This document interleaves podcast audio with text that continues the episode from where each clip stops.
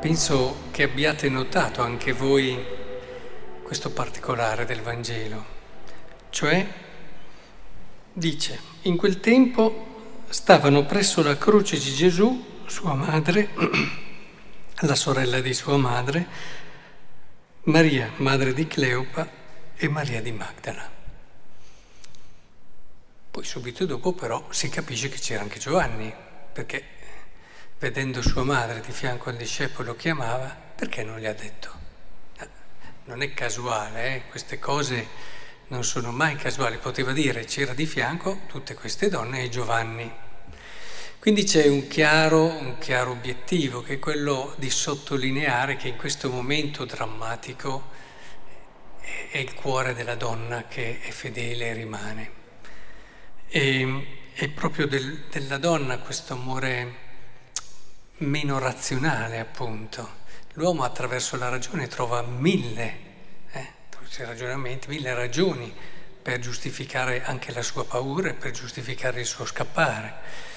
Ma la donna fa fatica, la donna quando trova qualcosa che ama e da cui si sente amata va al di là di, anche del buon senso in tanti casi e, e ama e c'è, e c'è in ogni situazione. Quindi penso che Giovanni non a caso eh, abbia voluto sottolineare questa presenza femminile, è considerata poi come era considerata la donna allora, e, e quindi è chiaro, un chiaro messaggio che dobbiamo tenere presente anche noi nella nostra vita perché il cuore della donna, per quanto un po' ci sia state delle evoluzioni, nelle sue caratteristiche fondamentali rimane lo stesso.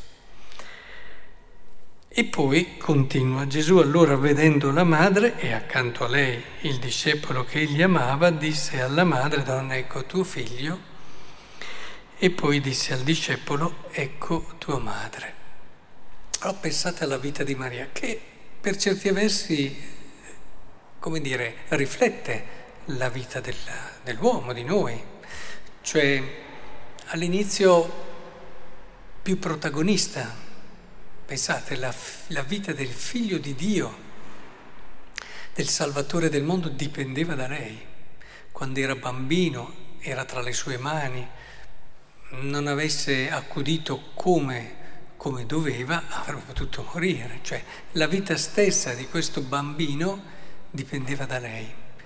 E poi comincia tutta la fase dove un po' meno, come dire, protagonista, un po' meno al centro e deve affrontare anche certe cose che fa fatica a capire, che sono un po' contrarie a quelle che il suo animo, a quello che pensava, tanti episodi dal Tempio, il ritrovamento, nel, prima vabbè, c'è questa profezia di Simeone che si è ricordata molto oggi anche nella liturgia, ma e pensate ad esempio al ritrovamento nel Tempio, quando lo va a cercare, c'è tua madre fuori e così via.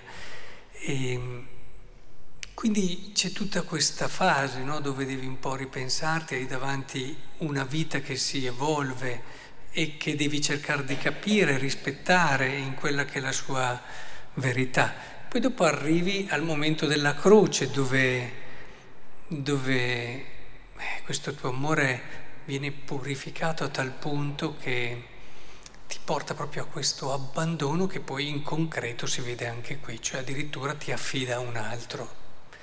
E quindi e torni, cioè penso, eh, non so, penso ad esempio a mia madre che eh, era protagonista, eccetera, ha avuto queste, questo confronto con anche il figlio che cresceva, eccetera, e adesso dipende da un figlio.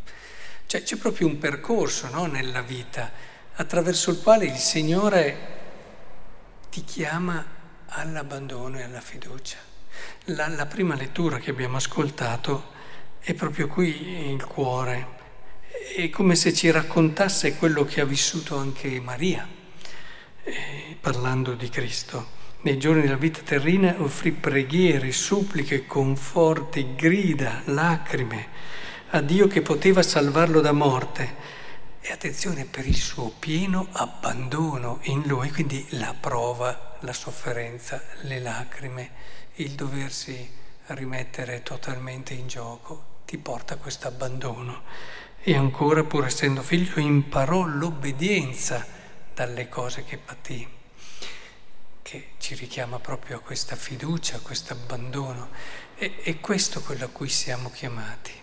La vita ci vuole portare lì, ad abbandonarci come un bimbo svezzato in braccio a sua madre, tra le braccia di Dio. Questo è il cammino interiore, che, di cui la vita si servirà di tante cose, anche di prove, di difficoltà, di sofferenze.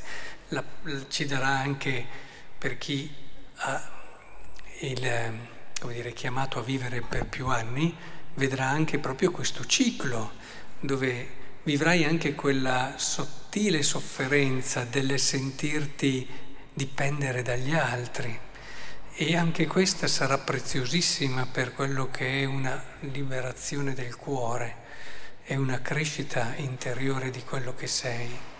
Però la cosa bella, vedete, è questa qui, che non c'è nulla della vita, nulla di tutto ciò che accade, compreso la sofferenza, le lacrime, il dolore, che non può essere che, che è fuori, diciamo, da questo nostro percorso d'amore a cui siamo chiamati.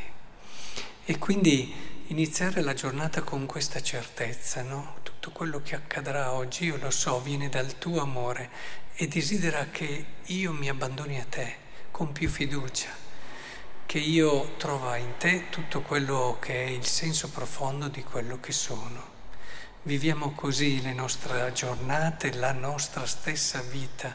Sappiamo leggere ogni fase, ogni momento dell'esistenza all'interno di questo cammino meraviglioso d'amore.